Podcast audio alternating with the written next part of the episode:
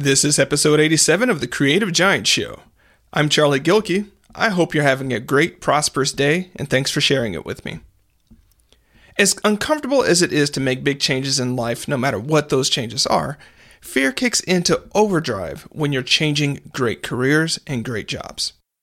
Michelle Bushneff joins me today to share her purpose filled, pioneering journey from software companies to Athleta to her own consultancy and now back to more full time positions.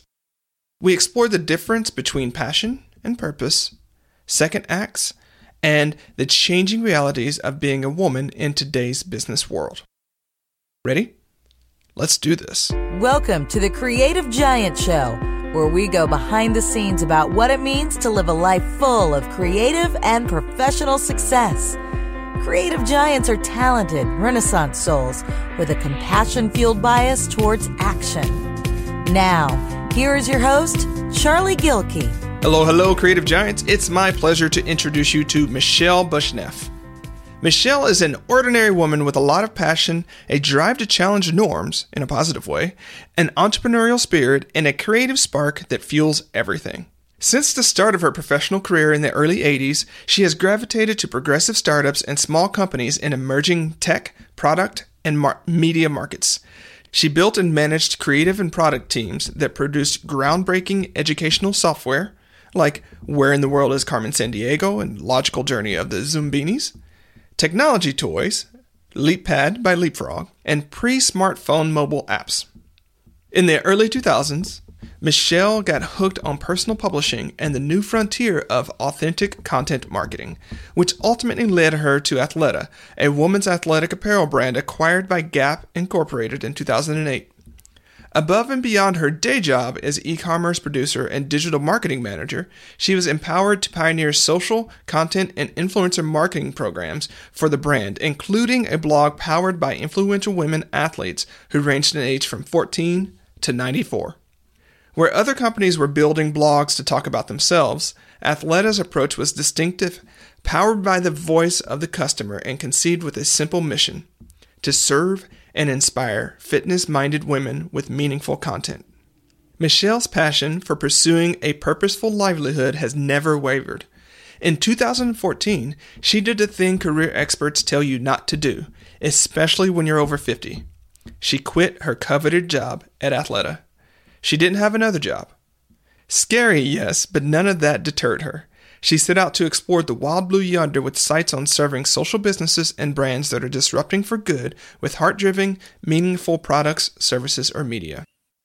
Michelle, thanks so much for joining me today on the episode. I'm, I'm really excited to talk to you because, um, you know, as I was reading over your varied history and just what you've built, it's amazing. And there are a lot of different places to go. So thanks for um, really coming and sharing your story with us.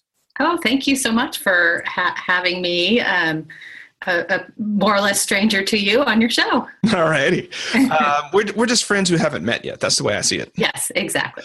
Um, so when we look at your resume, it you know it, it's kind of one of those head scratcher things and i understand that with my yeah. with my background it's like what military and philosophy and business and what right um and people try to find a pattern, but I imagine to you that it's completely logical, right? Um, what are the threads that have really bound all of the different projects that you've done? Um, yeah, yeah. To me, it, it is logical, um, but certainly not uh, predictable. Uh, I think there's two common threads that really um, have not wavered since college. One is uh, really wanting to do work that um, taps my passions and talents, but also where I feel like I'm I'm serving a purpose. Um, you know, not necessarily uh, fixing all the problems in the world, but contributing something meaningful to to the world. Um, so that's that's that was that was one big common thread the other one is just i have uh, i really gravitate towards um, things kind of uh, emerging on the on the future side of things. So um, technology naturally is part of that. And uh, at the time that I was in college, um, technologies were really emerging, and mm-hmm. so in terms of like personal technologies, uh, personal computers, all of that stuff. And so I really sort of set out um, on that path and haven't moved from it. Um, although I have moved to some sort of non tech industries, but generally industries that were on kind of um, the frontier of something emerging. Uh, most most recently, it's really around kind of the new what I think of as the new frontier of marketing. Because um, I I certainly don't have a traditional marketing background, but I'm now working as a digital marketer. well, that's interesting because I, as I was reading back, a lot of your work has featured has has pulled together media and actually um, women, actually women or girls. Mm-hmm. Um, yes. In the mid two thousands, you had um, a blog and you blog for girls. You ran competitions that that gave girls and young women voices, right? And so there's there's that thread that I thought was mm-hmm. really interesting, and in some ways a bit uh, muted in, in your resume actually. I was like i wonder why she didn't play up that more that this this long history of um, using media you know emerging media and technologies to give women a voice but also to serve women better. Yeah that that's a really good point and a good insight. It certainly is true. Um, i'm not sure why i don't play it up more but uh, but yes, everything you know from the products that I I was part of creating early in the career, which ultimately the primary audience, but for that or in terms of purchasers was women, mm-hmm. moms, mm-hmm. um, even though the products targeted kids. And um, yeah, and that's where I kind of started on the path of I really want to create stuff to empower young girls, and then you know moving into uh, an area that was more about women. Um, so, yeah, that has definitely been a common thread, and that's also a really uh, important part of where I am right now in terms of um, really wanting to see, be part of helping to shift dynamics in the business world in terms of women in leadership roles. Um, and really supporting those women who have stepped up into like high level leadership roles and trying to help them be successful. I'm curious because you have um, a lot of experience that I would like to tap into here, right? Um, you were in, I mean, I, I, was looking over like, wow, she was part of making Where in the World of Carmen Sandiego. I remember that that game, and I remember yeah. some of the other things that you did. Um, and you know, I've been talking recently on, on both the show, but just with people offline about the changes in in career trajectories for women, especially in tech or media related businesses mm-hmm. from say the mid 90s until now. Um, if you could, could you maybe share some of the some of the different changes that you sense or changes and opportunities that are available now that just really weren't that way in the mid 90s and and before? Yeah, that's an interesting one. I think, you know, I, I think that I've never I've never really consciously thought that being a woman a woman um, prevents me from doing anything in in professional life. I've certainly encountered um, different treatment as a woman, um, but generally just sort of ignored it and um, didn't didn't let it stop anything. Uh, I, you know, um, I think that just looking at it what you know one of the things i did over the last year was spend some time out in the world of um, uh, the startup world and the investment world and really trying to see how that landscape has shifted. And that's one that's really tangible for me because in the probably 90s was when i ventured out with a partner to found a company and we went out and tried to and we raised some some friends and family money initially and then we went out to raise angel investment. And uh, I think we presented, we pitched one woman out of probably, I don't know, you know, 40 or 50 plus men. Um, and it was a product um, and brand that was really targeting, well, was targeting preteen and young teen girls. And so it was really hard for them to wrap their heads around it. We, and we got no traction on that. Um, but I, I, do think that's shifting. Um, in today's world, it's still the numbers are abysmal in terms of the amount of investment that's going into companies uh, founded and led by women versus men. But it is shifting, um, thanks to you know women who are who are investors and have been in that VC world for a while and now starting their own firms. Um, and more and more women, you know, um, in this era who uh, are feel empowered to start those businesses and find ways to make it happen, um, even if they can't get the traditional investment behind it. So, uh, and I think media and technology has played a big part in that as well, with things like Kickstarter um, and the ability to raise money in kind of more scrappy ways. So that's that's one of the biggest shifts that I've seen since you know the time when I went out to try to raise money and today's world. Yeah, it's interesting because um, we talk a lot about the power of social media and marketing and things like that, right? And sometimes we talk about it from a business perspective, like what's available for business owners. But we have to think, you know, in a broader context when we look at Arab Spring, when we look at the fall of different governments that's going around, is is in many ways the communicative technologies are making things across societies more democratic one of those things that's more democratic is access to resources right? Because there's a traditional like it um, i'm gonna i'm gonna screw up the, the exact technicalities but like people don't remember like in the 80s that we actually had to have regulation for fair lending laws because you couldn't go and certain people could not go to a bank in the united states and get a loan right? They would be right. denied because of their race. A lot of times it would be denied because of they were women. You had to be basically a white man to walk into a bank and get a loan for a business yeah, I mean, and prior to that, you had to be you had to have your husband to even get a bank account. Yeah, you had to have a husband. You're a woman, right? and so now we're to the point, and I mean, so there's a little transitions. Owning computers were expensive. Access to the funder and investor network networks were still the good old boys club right. and things like that. But now, with Kickstarter, Indiegogo, you know, some of the other platforms, like if you have something that you know is going to serve an audience and you know there there's that direct connection and communication that actually is democratizing business in a lot of different ways you know?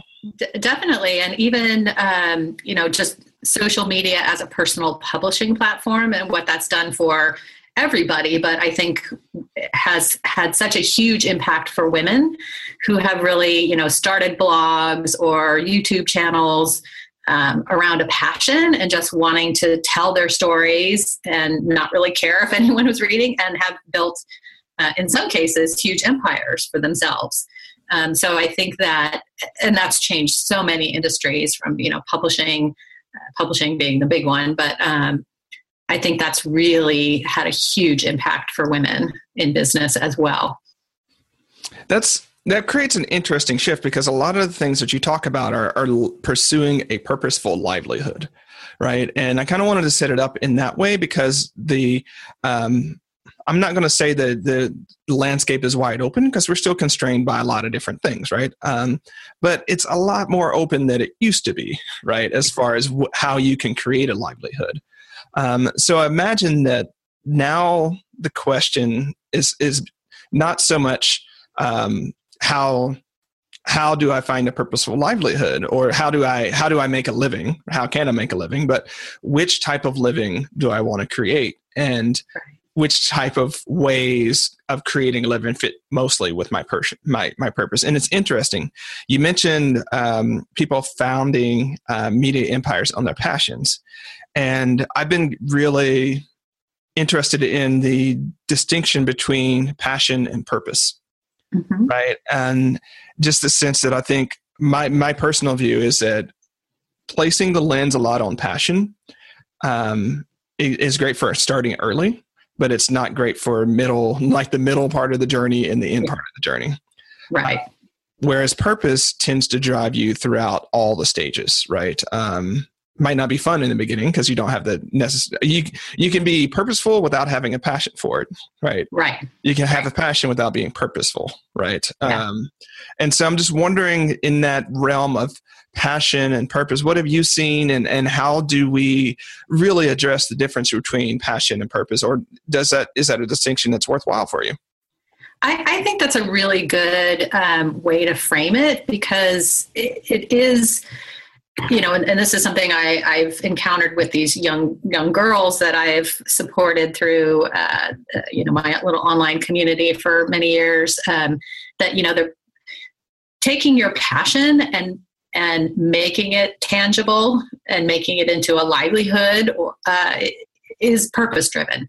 Um, and so I think that's a really good point that you don't. It's really hard to accomplish anything on pure passion because a lot of times what you know what i see people go through is they're passionate about something but they also limit themselves in, in the sense of well i can't you know i can't translate this to a livelihood. It's just never going to work you know.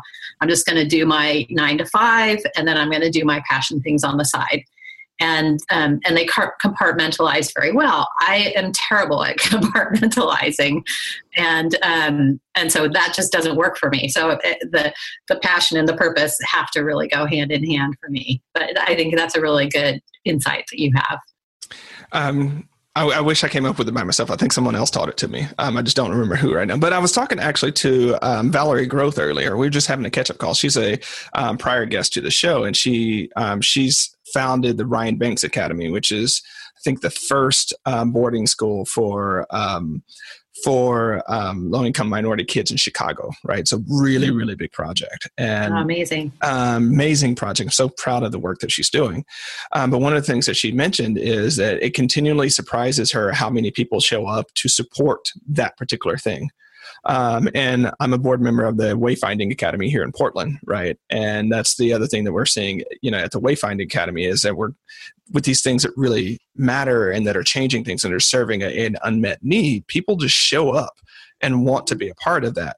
Now, if it were just a passion, like, you know, I, I don't have this passion, but if it were just like, I'm really passionate about craft beer, well, it's hard to get the the enlistment of the world for that because it's really about you and craft beer right? right? Now, if there are enough people who share that passion, that's another thing. But I think that's the other thing to think about is, you know, when I was tracking your career and looking at it, right? Um, you're passionate about those topics, but again, a lot of them focused on um, the oh, well, I, this might be my projecting into it, but that relationship between media and women and really um, providing new possibilities and alternatives for them, which, yeah. again, just enlist a lot of people to help you with that, you know? Yeah, yeah. And the, you know, to your point about purpose and passion, I think that, um, like if I were to frame it up in my own terms, I'd say, well, I'm, I'm passionate about a lot of things, but I'm passionate about creativity. I'm passionate about, um, media as a means for people to have a voice and tell their stories. I'm passionate about storytelling, but the, the purpose behind it for me is applying those skills to something that is meaningful and is having a positive impact on the world.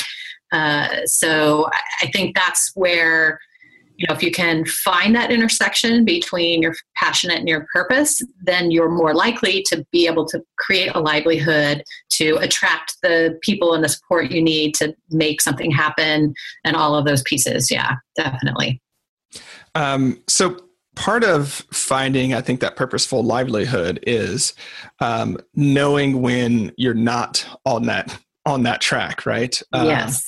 And that's hard because you know um, i think to a certain degree most of us have a comfort bias right? Um, in the sense of like once once things get comfortable for us like that's why we call it, we have that word comfortable. We like to stay where things mm-hmm. but um, you know when you looked at the different ways throughout your career that you've that you've made jumps like how how did you get to that point where you're like you knew that it was fear that was keeping you into a comfort zone and that it was time to do something different? Uh yeah well i guess it, for me uh, it's it's always pretty crystal clear um, and it's generally not completely fear that holds me back. It's more um, a process of uh, going through, I guess, some some some pain, internal pain, and recognizing that you know something's something's not right. I've either I'm this is too uncomfortable and it shouldn't be that uncomfortable, or I feel like I'm swimming upstream and I'm really not getting to any meaningful destination and and being able to step back from that you know it's sort of the proverbial frog in the pot of boiling water and knowing when it's time to jump out but sometimes you sit in the boiling water for a while until you realize like ah, i better get out of here or i'm i'm a goner. And so it's always been that more of a gut level thing for me. Um, and uh, the where the fear comes into play i guess is more around like my family and the people who rely on me uh, and and how they're gonna you know how how they're gonna feel about taking that leap with me because ultimately we never take those leaps alone. Um, so you know and and so it's it's as much about managing their fears as as my own because you know there's a little bit of my own but it's more so um, I'm not so afraid to take the leap. It's just the, the process, a process getting up to it. Yeah, it's fascinating that you mentioned the, the the frog in the boiling pot because even before as you before you mentioned that I was like it's like the frog in the boiling pot scenario, right? Yeah. And it's always the question, right? Where is this sort of weird spiritual tension that you move when it's time to move, right? Yeah. So that at a certain level, that's true, but at a certain level, you sit in a pot for way too long, right? Some some people, not true. you. Some people, it's like yeah. it's getting hot, it's getting hot, it's getting hot, it's getting hot. Okay, I got to go now, right? And so my my sort of curious approach to this, you know, recently has been like, granted that tension between um, knowing you're in the pot and getting out soon, and that you move yeah. when it's time, but how do we um, notice that difference between this is just one of those local discomforts. Like you know i'm sitting in traffic today um, it's it, there's a traffic jam it, this is terrible i hate it so on and so forth versus i really hate commuting. I really really hate commuting and like this is something in my life I have to change. There's a big difference between those two states, right? And how do you notice the difference between like ah I hate sitting in traffic to like this is this is a part of my work that I need to to change. Yeah, well that that could not be a more spot on analogy for me right now, and and uh, in the sense that I have a really awful commute right now, but but it's it's okay because I am where I'm going serves my purpose, you know. Um, and I think that's the difference for me when I can, you know, recognize that that pain is there, but I still feel like I'm part of the purpose. Um, then I'll power through it. Um, but you know, it, it, does become pretty clear when the pain is part of. I kind of have lost the purpose here, you know, and because my throughout my career I've I really gravitated towards startups and small companies who most of whom have been very successful. And there's a certain inflection point in a company's growth where there can be a really obvious shift whether it's a culture shift or a business shift where things have shifted for me you know whether it's you know i'm part of a big corporate machine now and i'm putting a lot of energy into things that i i'm you know really don't serve my purpose to you know just um, the work that we're doing is not not what it could be and i want to find something that is more progressive. So um, i think that that that's you know that that's the how I relate to it, it comes back to that that purpose piece of it and being able to recognize if if it's there as part of your discomfort and that will help drive you through it. If it's not, it's kind of uh, a waste of energy. yeah, well, I, I I think there's I would want to add to the matrix. So we have passion, we have purpose, but I also would want to add your genius to it, right? In the sense of, you know, as you were explaining that, I'm in some ways I'm similar because I I love being a part of the barn raising process. I'm not so much in love with being a part of the barn managing process, right? Um, yeah. Like a lot of the problems I'm most um, suited to serve happen in that inchoate like how the hell do we get this thing up and keep it up right type of thing. Not so right. much like how do we just keep it pretty right? Um, and you know I'm, I'm glad you mentioned the inflection points because whether we're talking about a startup that then gets bought by you know a bigger corporation that's a major cultural shift that's going to happen. They always say like nothing's going to change it's going to change, right? It is. It is definitely only a matter of time. it's only a matter of time, and it's how painful that change is going to be. It's always a change, right? And um, so you mentioned some of the things that like what are when you're looking at when that inflection point happened or when that change in the work happens just for you what are those things where you start saying you know what that's um, either not tapping into my genius. That's not tapping into my purpose and that's not tapping into my passion. So when you're in your work, what are those things that you that are just like out of those three boxes for you? Um, hmm. Well, I don't know that I can. I can't think of anything sort of gen- generalization around that. Um, specific examples are around, um, you know, some of the work that I have done in the past uh, was um, supporting and elevating women of uh, sort of diverse ages and backgrounds and all of that. Um, and that was an important part of sort of the, the marketing strategy that we employed at the time.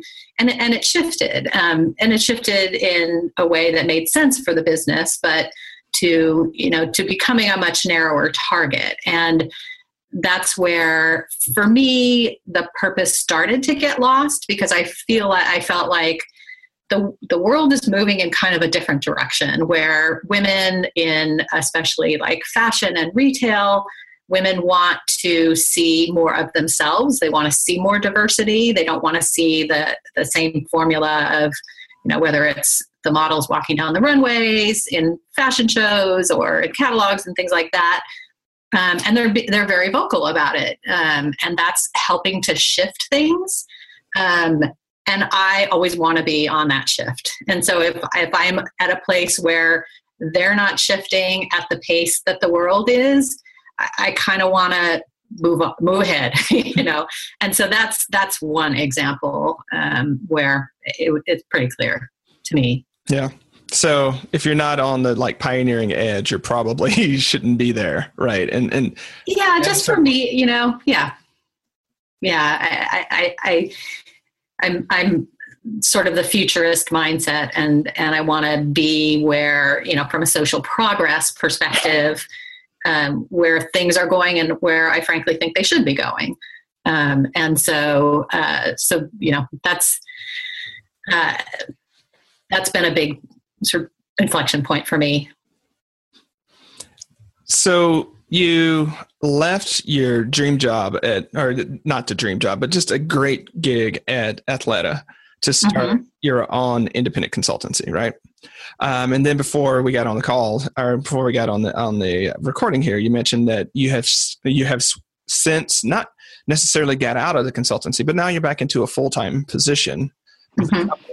Talk to us a little bit about that journey and how how you did that because again, it's a big jump to go from Athleta to solo to yeah. a full time gig, and I imagine that had a lot of um, curious wonderings for you.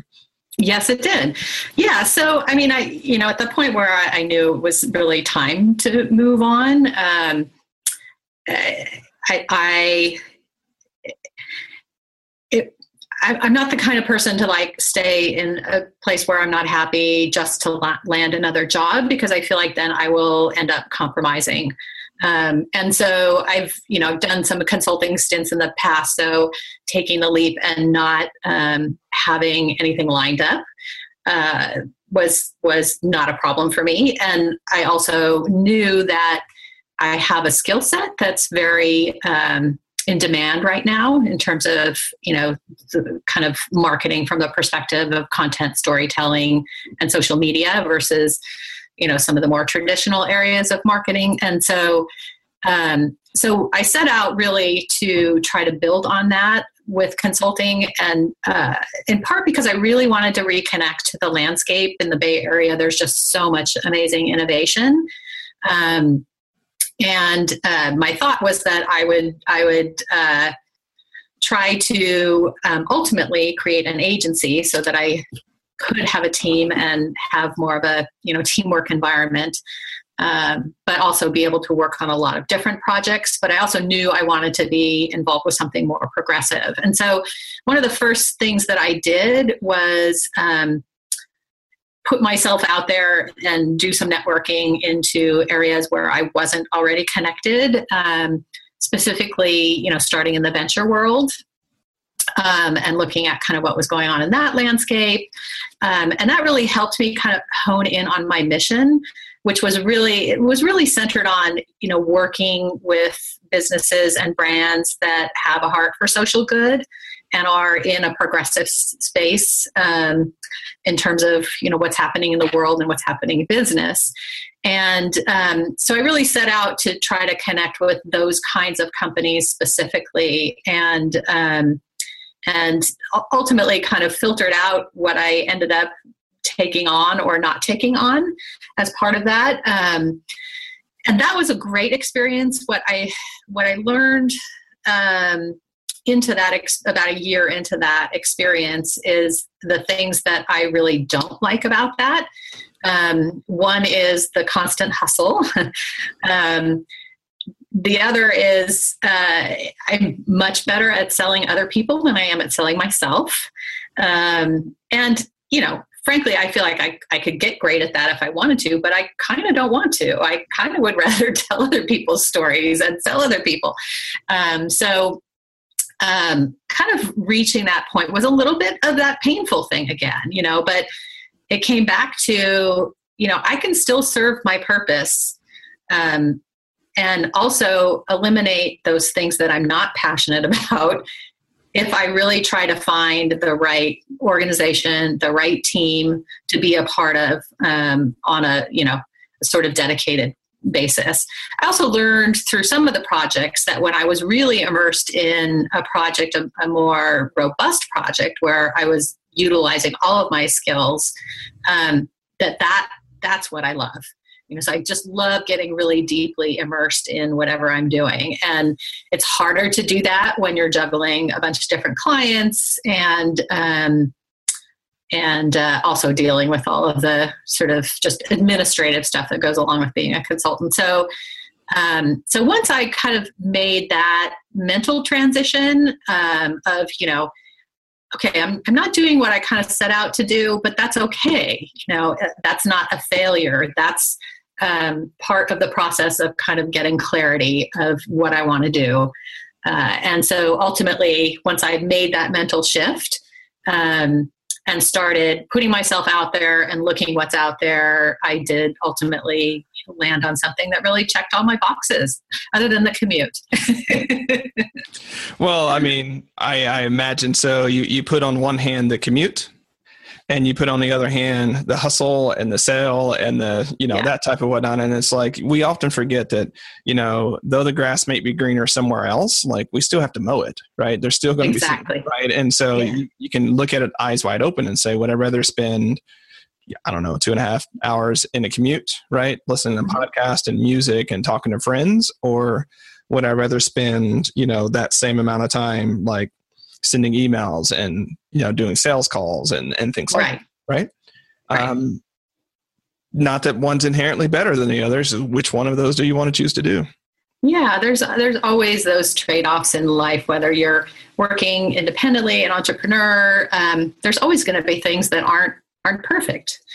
And it's just like finding the balance and and finding a way to make the most of and optimize those things. So you know, I listen to a lot of podcasts and call friends and those things that you just said. So, yeah, audiobooks. Um, there, yeah. there are times, honestly, where I'm like, you know, if I if I had one of those jobs where like it was two hours of going back and forth, I would get a lot of audio booking done.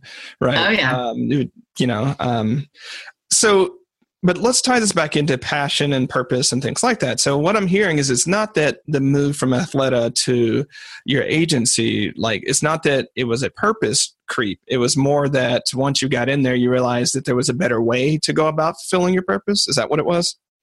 Yeah, yeah. I mean, a, a way that that worked better in my life. Um, and with my, you know, sort of resources and um, and and, and align with longer term goals as well. So, um, and I was, you know, I was fortunate to be in a position where I had, you know, I had enough of a client base um, and enough kind of of a nest egg in reserve to be able to really invest in myself. And that's one of the other things that I established uh, early on in that is kind of an approach, a shift in my mindset, I think, having done consulting in the past and learned some of the hard lessons about like you know uh, it's okay to file fire your clients and things like that uh, i really established a shift in my mindset in um, knowing that you know i was going to be I was going to be investing in myself. You know, I was going to be using a nest egg to invest in myself.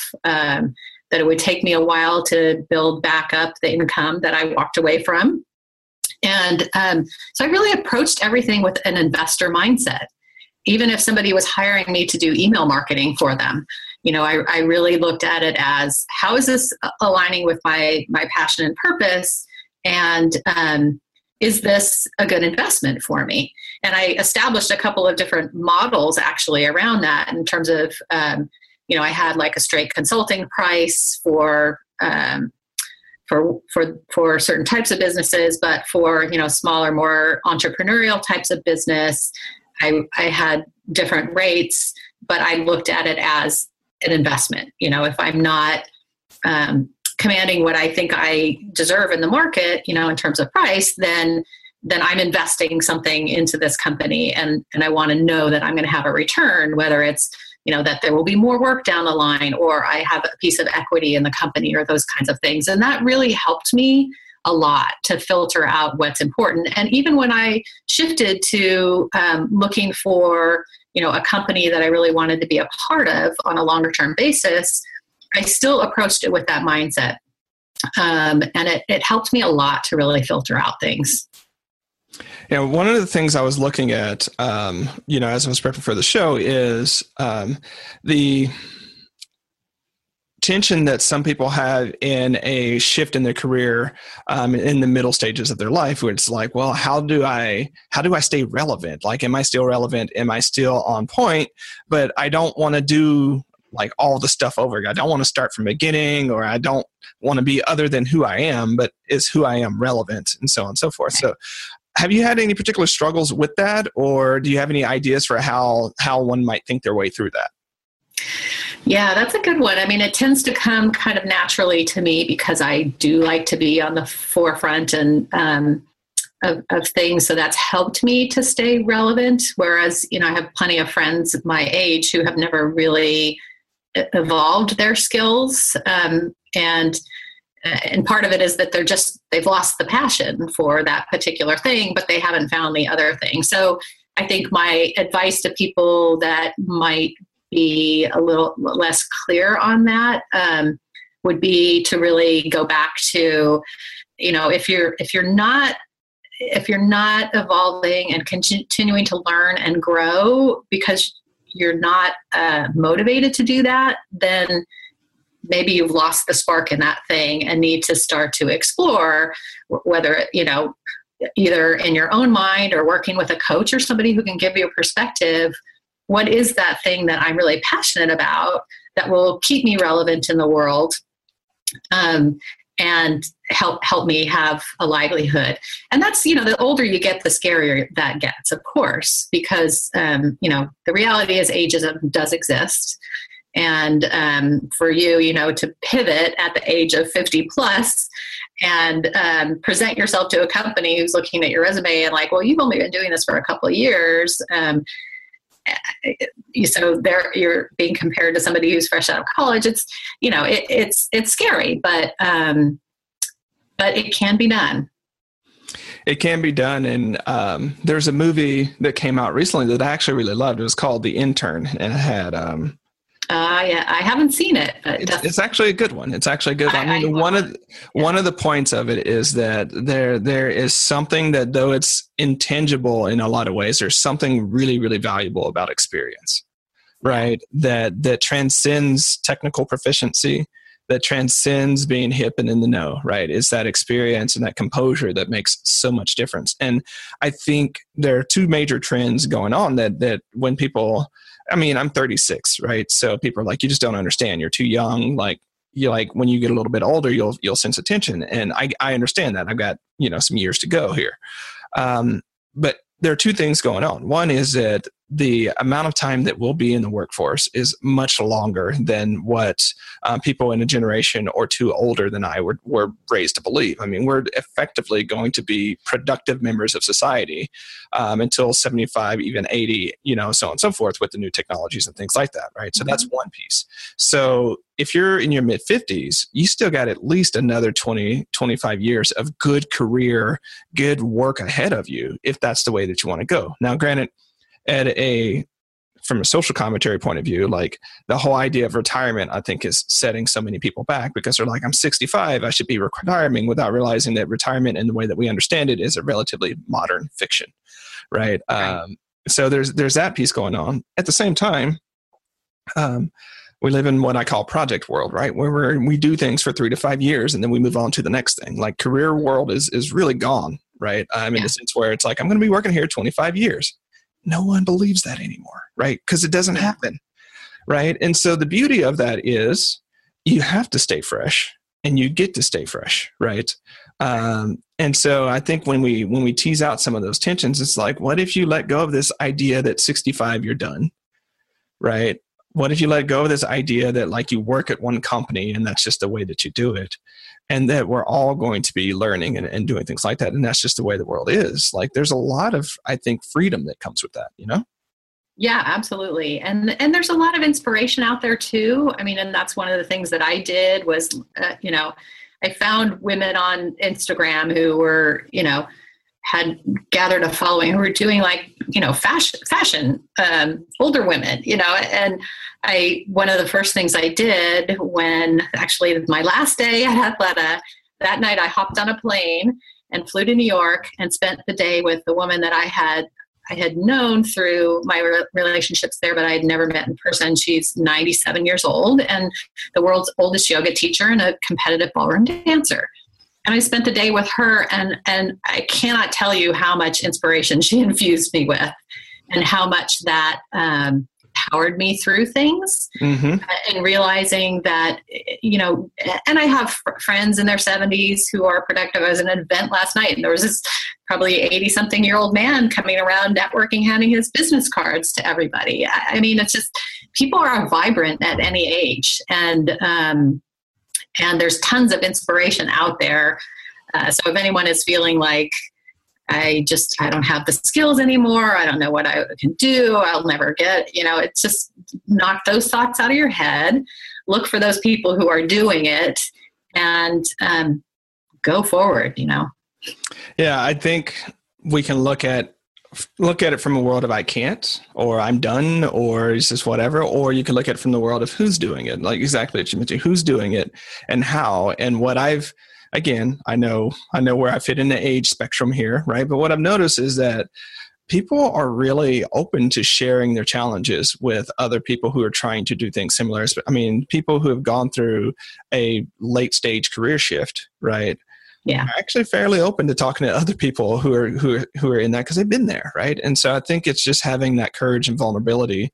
Well, having a abundant mindset about that you can make the change and then having yeah. the courage and vulnerability just to like put yourself out there and say hey I, I actually don't know what i need to do next or i'm afraid of taking that next step or i'm not sure and, and just sharing that world opens up in front of you yeah and having that mindset too of um, I guess it's a little bit of humility, but uh, and also a, a, you know a lifelong learner mindset. Um, uh, of you know as you age in the workplace you're going to be working with people who are younger than you you're going to have managers that are younger than you potentially and recognizing that there's there you know i mean i don't know too many people who have that mindset of like i'm older therefore i'm smarter and more knowledgeable um, but but sometimes that does exist um, and and really embracing that. So, like for me, uh, I was very fortunate. My first two clients um, after I left Athleta were 20 something entrepreneurs. And, um, and they were amazing and incredibly inspiring to work with. And um, I don't think, you know, it takes a certain type of 20 something entrepreneur to hire somebody um, who is you know a generation or well i'll just say a generation older than them. Um, but that was just such an incredible synergy. And um, I, think that has so much value in the workplace. And i don't i don't underestimate anyone just because they're only a decade into their career or two decades into their career uh, because there's so much um, insight and perspective and freshness that people bring that we can all learn from and that can help you stay relevant too Yeah, I mean, I think there's a powerful mindset shift when you think like everyone you meet has some has something to teach you, and your job yeah. is just to figure out what it is. Yeah. Right. And so um, there are 20 somethings, early 20 somethings. I'm like, they know more about Instagram and Snapchat and the way mm-hmm. people are actually using things. Right. They know more about a lot of that stuff than I do. And I'm, yeah. you know, I'm still 36. Right. I still, I'm not, you know, um, I'm not out of touch with things, but you know, and then I look at people who are a generation older and like, what have they learned about the world of work? What have they learned about what experience do they have that I can learn from? Right? Yeah. and people my own age is is how are they working this multi-generational thing? How are how are they using the same tools that I, we grew up together how are they using the tools different and better than i am right? Right. How are they using the opportunities better? And like when you go around and just, everyone has something to teach you it's just an amazing way at least for me to to live and, and sort of be in the world. Yeah. Yeah. Yeah. And also i think you know um, the generations that grew up with technology in their hands um, and even those that don't but we are just in a in a very different world now in terms of having a more global global perspective on things and just it's really shifted the dynamics of everything and um, i think that every the more diversity that you can bring into an environment the more um, potential there is for something exceptional to happen. Absolutely. So you've done a lot of really great things in your career and you've learned a lot of lessons. So with where you are right now, what's the most unanticipated challenge that you're currently facing? Uh, well, I think um, unanticipated. Um, hmm. Nothing big is coming to mind. I think you know, one of the challenges is that um, the work I'm doing is, uh, you know, kind of building from something from the ground up uh, again, and I've done that. And I think what I'm finding is the the thing that is um, I'm having to learn navigate uh, not so much learn but navigate is my own expectations in terms of like seeing the end goal and and not being able to just leap there. That that that um, it's going to be a process. And um, so i think that that is a challenge in terms of um, you know really stepping back and and breaking things down into chunks. And i know you have great resources and tools to help people with that. And i was looking at some of them today to kind of help me through that part of it. But it's not, you know, it's not it's not bad. It's just that I I, I want to get things done, and um, but recognizing that you know things happen one step at a time. Yeah, it's really frustrating when like our experience has us think that like we can do it faster again this time when our experience should tell us that it takes like it takes time right yeah yeah, and, and also, you know, r- right now I'm I'm I'm a one person operation doing the stuff that I used to do with a team of you know five or six people. So there's that piece of it too. Um, but you know, I'm I'm good with that part as well. good. If people remember nothing else about you or your body of work from this episode, what would you want it to be? Um you know, just not so much about me, but if there's anything about my journey of, um, you know, staying very purpose focused uh, and not being able to, t- not being afraid to take some leaps. Um, then that that would I, I guess that's the thing I would want people to to take away that it's it's anything is possible and um, all of those barriers that we put in front of ourselves that other people put in front of us um, are ultimately things that we can get over around or through if we really set our mind to it. And um, i continue to surprise myself with my ability to do that and uh, hope to continue doing it for a long time. Michelle thanks so much for joining me today. Well thank you so much. It was really great talking with you. Likewise Okay, creative giants. So you heard it from Michelle. Let's focus on those obstacles that you know you've placed in front of yourself, or you think they might be fabricated obstacles. What are you going to do today to go over, under, around, or through that particular obstacle. Believe that you can and figure out how. Until next time, stand tall. Thanks for listening to the Creative Giant Show. To find more tools and inspiration for creative giants, head on over to productiveflourishing.com. Stand tall, creative giant.